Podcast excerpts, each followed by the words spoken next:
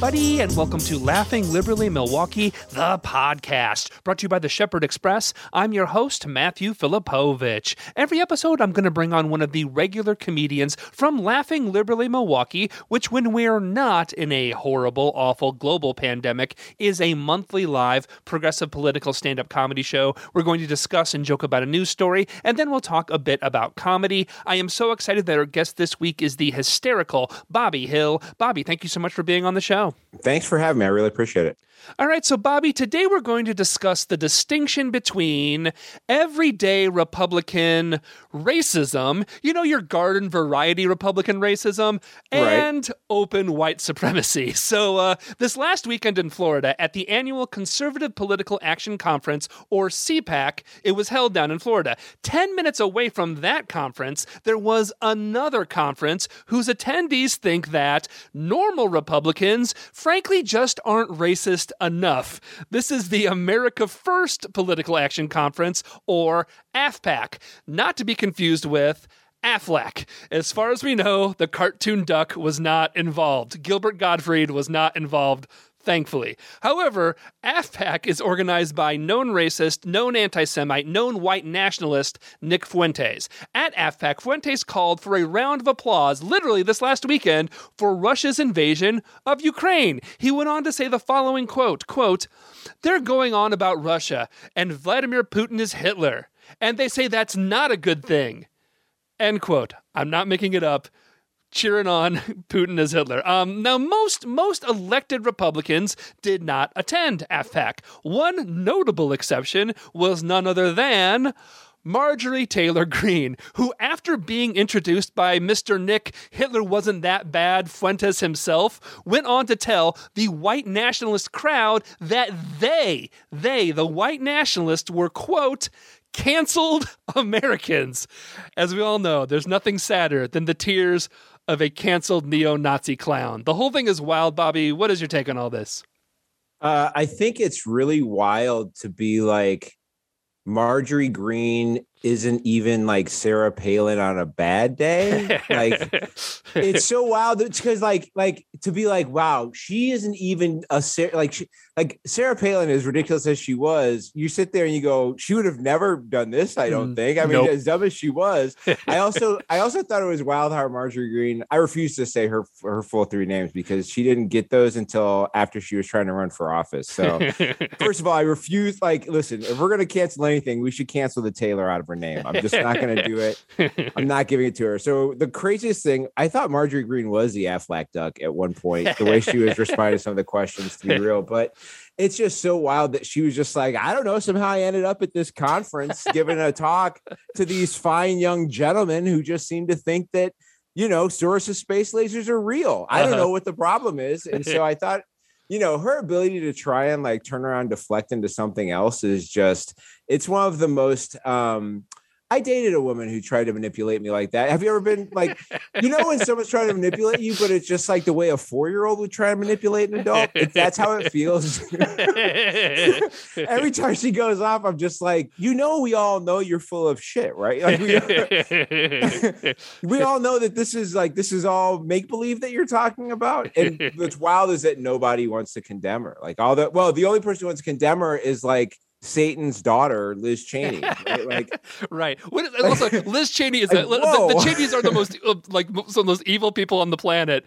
And even then, they're like, whoa, man, this. I don't agree with anything Liz Cheney says except when it's about other Republicans. It's the wildest thing ever. Mm-hmm. It's the weirdest thing to just be like, oh yeah, I disagree with everything that comes out of your mouth except when you're shitting on your own people, which is.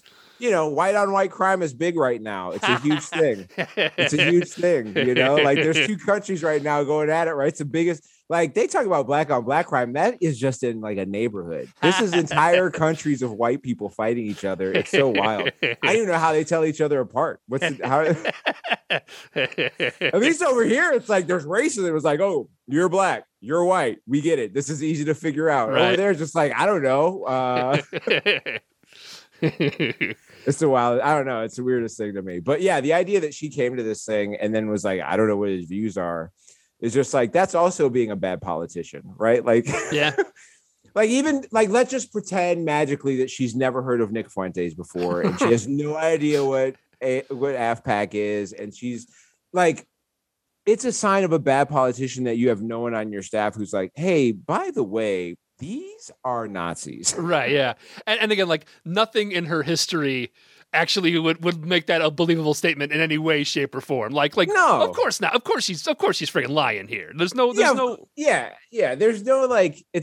situation when it's like, yeah, because this is absolutely out of character for Marjorie Greene. Yeah, right. Yeah. No, she'd never do something like this. If Jesse Jackson came down to talk to these people because he thought, like, well, you know, maybe I can sway a couple of them. Then right. I'd be like, and then they were like, you know, these are white nationalists. And you'd be like, holy shit. And then he'd rhyme something with shit like 5 times over. Right. You'd be like, holy shit, I got to quit talking to these guys. I couldn't sit inside with them. Well, luckily for Marjorie Taylor Greene, nobody called the gazpacho police on her for this one. Yeah. Well, you know, she would have had to get all of her avocados involved. Well, so let me tell you, another aspect of the podcast, Bobby, is an actually discussion of the art of comedy. What I've been asking the comics on the show lately is we've obviously been in this sort of roller coaster of COVID where it's like horrible gets a little better, horrible gets a little better. How has comedy and COVID been treating you lately? Well, you know, it's really interesting. I happen to live with someone who works with is related to someone who's immunocompromised and works with a population who is in a position where they can't get better help than they normally would. So we've been very cautious over these last couple of years of just not going. I mean, I've been to the grocery store and home for the most part until COVID relinquished earlier last year when everybody's getting vaccinated. And then I went out and I did a couple shows.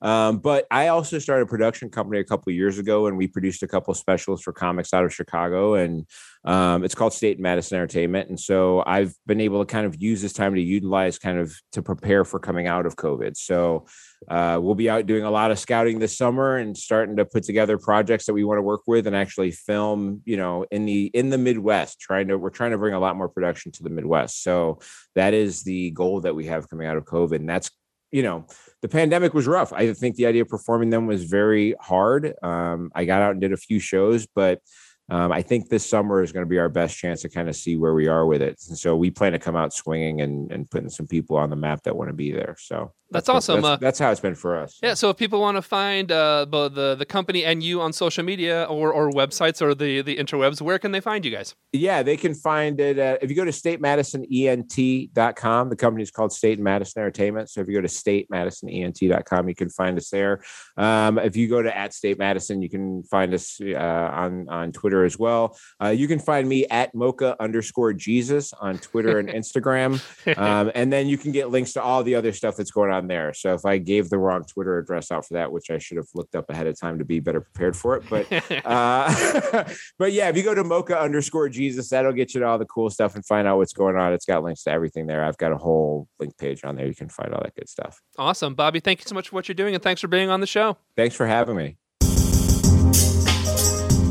All right, everybody, I want to thank you so much for listening to episode 42 of Laughing Liberally Milwaukee. We have new episodes with a new comedian on the first and third Wednesday of every month. Please subscribe wherever you listen to your podcast. You can find out more at laughingliberallymke.com. Until next time, take care of yourselves, take care of each other, and we'll see you at the next Laughing Liberally Milwaukee.